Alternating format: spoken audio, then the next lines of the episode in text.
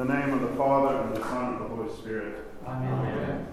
Today we commemorate the great feast of the fallen asleep of our most blessed Lady, Theotokos. As the hymnody and the lamentations that we did after the hymn St. Simeon's, uh, the hymn of St. Simeon, we have one of the hymns that says, Come, let us join Anna as she comes to embrace her daughter. And it's not too long ago that we had our own patronal feast here at St. Anne's the of, of St. Anne.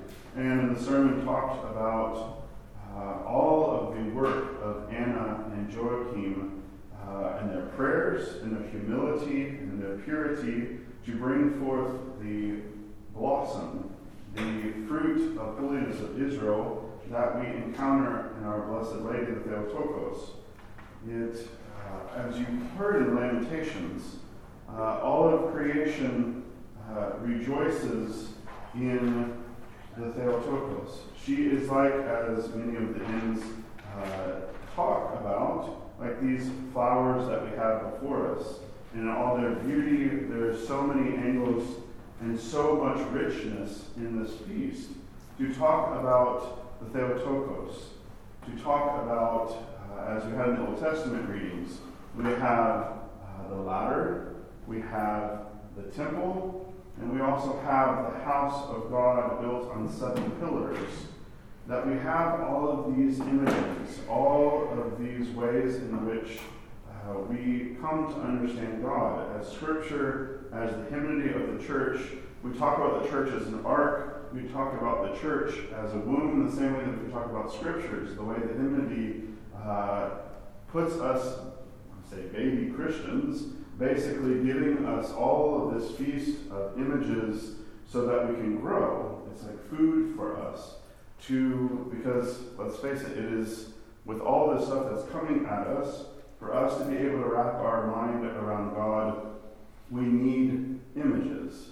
We need these particular ways of thinking to help us to understand better God, His revelation, uh, what it even means to be holy.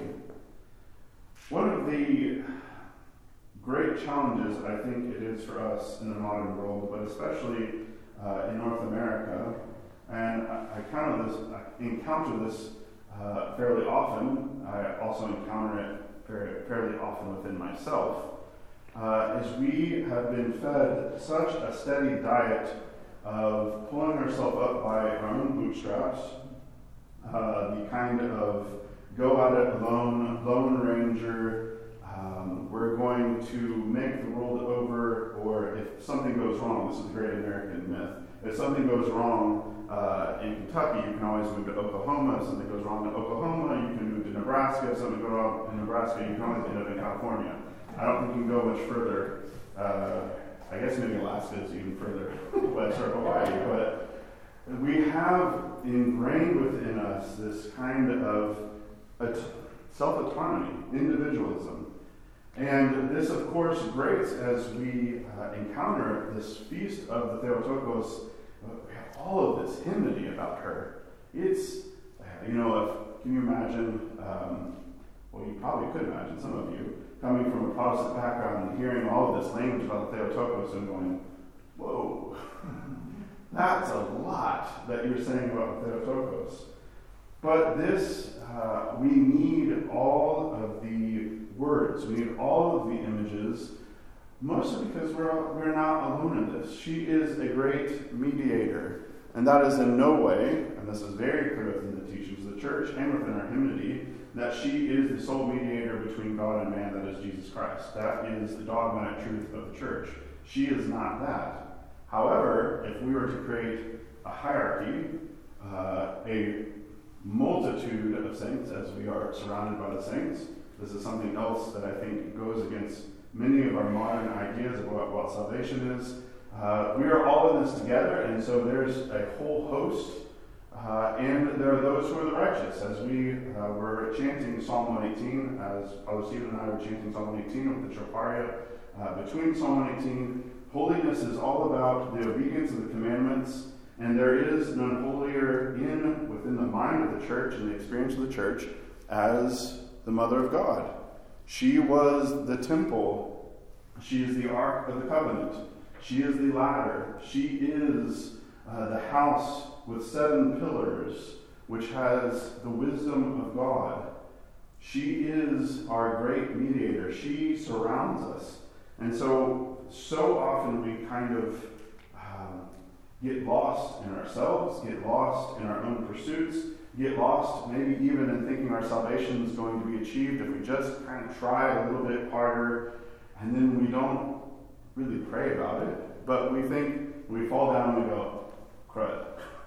And I'm going to try again harder. Or we fall down and we say, I give up. I'm done. Tap. Let's tag team, right? Can we get a tag team so I can have somebody else to do this for me. But the church uh, wants us to soak our life in prayer and through mediation. Because our salvation, everything that we have, is mediated to us. Your life was given to you by your parents. Your language was given to you by all of the English speakers, or Italian speakers, or Spanish speakers, or who. You are all receiving your life from somewhere else, from someone else.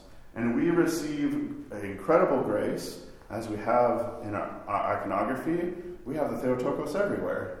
And she mediates this grace for us. She provides it for us because she is a great intercessor. As we say at the end of every litany, that she is pure, that she is holy, that she is, all of these things, of course, is through the great mediation of our Lord God and Savior Jesus Christ.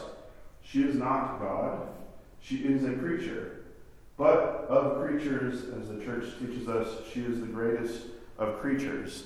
She is the all pure one, and she, in her obedience to the commandments, in her prayer, uh, mediates to us much grace.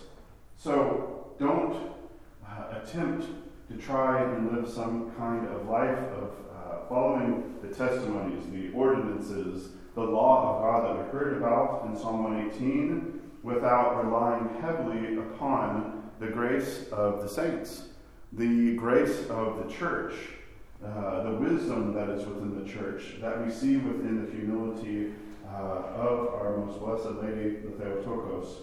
Uh, as we come to venerate in a moment, we will come and venerate uh, the shroud of the Theotokos. We'll also have um, anointing, and please uh, take a piece of artos dipped in the blessed wine, um, as you also be anointed with the blessed oil. Uh, remember to call upon her as we, part of the reason I'm going instructions, the Troparion. All the Troparions of the feast give us some of the basic highlights of the feast. And in the second line, if I'm remembering it says, even in her virginity you gave birth to God the Word, but then also in your passing asleep you did not forsake us. And you intercede for us, you help us when we fall, and there's nothing like the love of a mother to cover us with her veil, to aid us in all of our struggle in this life, to enter into that kingdom where she stands with her enthroned Son and the Father and the Holy Spirit. Amen. Amen.